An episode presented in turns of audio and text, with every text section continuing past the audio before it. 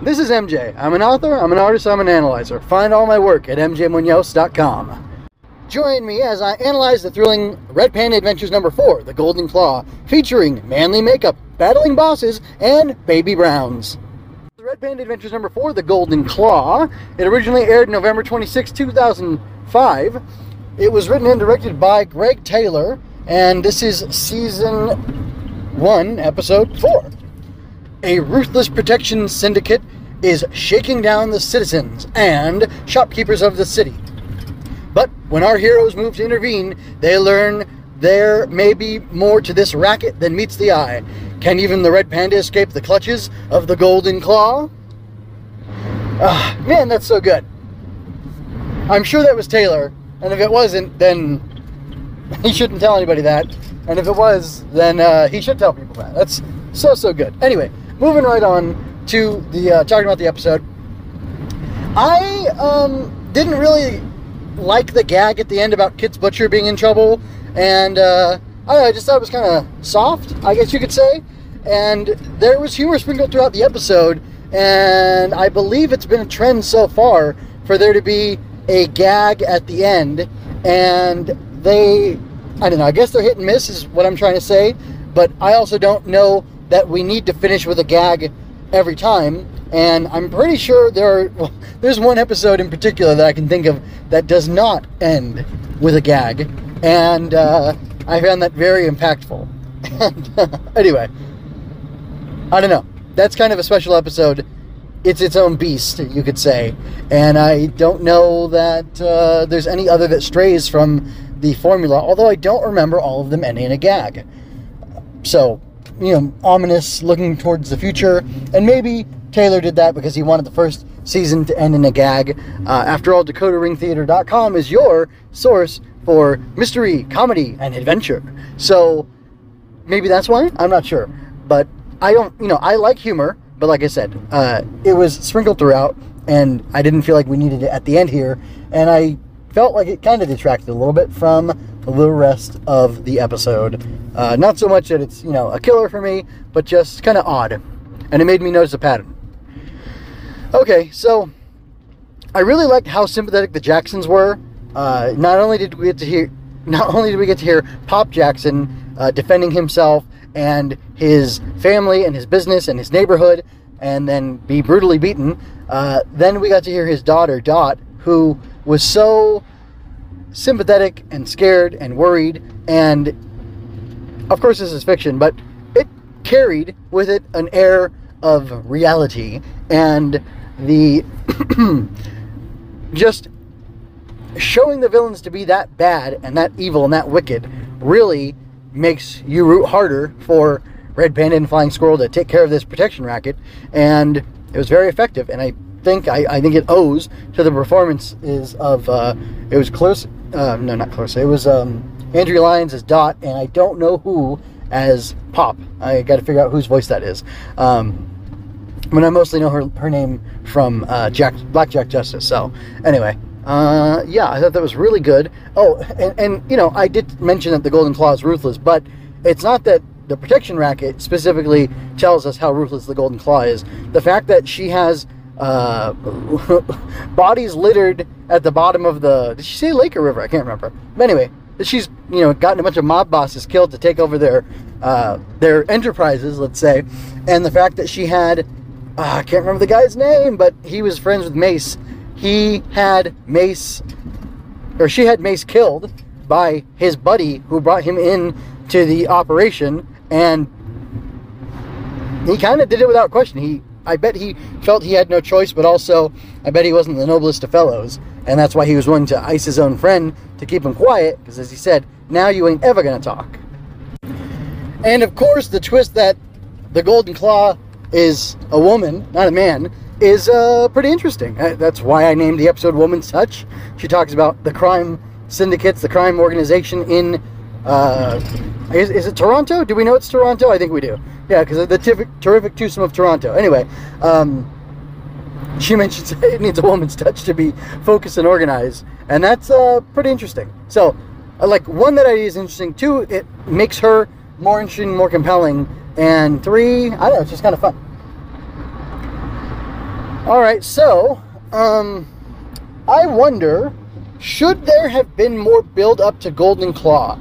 We're four episodes in. She's been controlling a more focused majority of the underworld for some time, months maybe. I wouldn't think a year, weeks at the minimum, but I would think months at this point. Um, should there have been hints? Now, I thought about the past three episodes, or the first three episodes. We have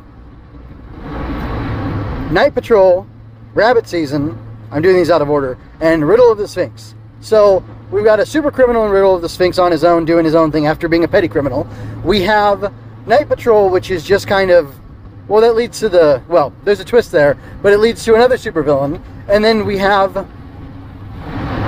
the last episode, which I'm struggling to remember the name. Oh, Rabbit Season, which is a new supervillain, a superhuman type of supervillain, uh, who we get revealed. So I guess they have, as Red Panda mentioned, it's easier to recognize the the mad scientist in the bumblebee costume than it is the low level crime. So maybe this was part of the plan for them to be kind of out of the loop because they've been dealing with these larger threats. They tried in episode two to deal with petty crime, you know, doing night patrol, and it led them to an encounter with a supervillain. So I, know, I guess that is interesting, but I wonder what it would have looked like had there been hints of Golden Claw throughout.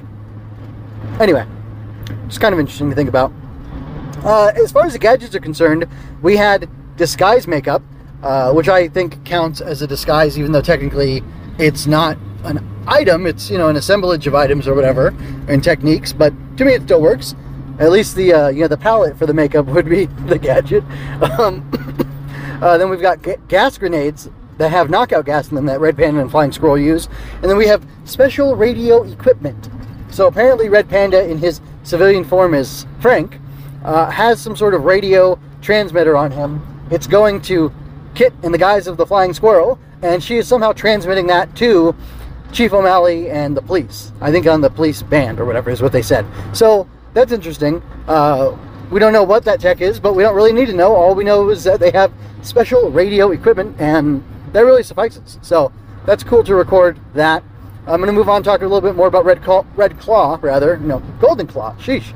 Golden Claw uh, seems like a one and done villain. She feels impressive given the scope of her crimes and her coming up in a world of scumbag men. And the reason I focused on them being scumbag men is because it wasn't that she was breaking the glass ceiling, it was that she was breaking through guys who probably wouldn't have a problem breaking a lady's jaw because they're thugs and hoodlums. So that's interesting that she was able to come up under that or in that environment. And I wonder how that happened. And I wonder, like, I think there's a cool, interesting backstory for Golden Claw. Not something that makes her sympathetic, just something that tells us who she is or gives us more of her story. And I think that could be kind of interesting. I'm going to move on to talking about lore. So, uh, Red Panda and Flying Squirrel are immune to their own knockout gas, which is pretty crazy.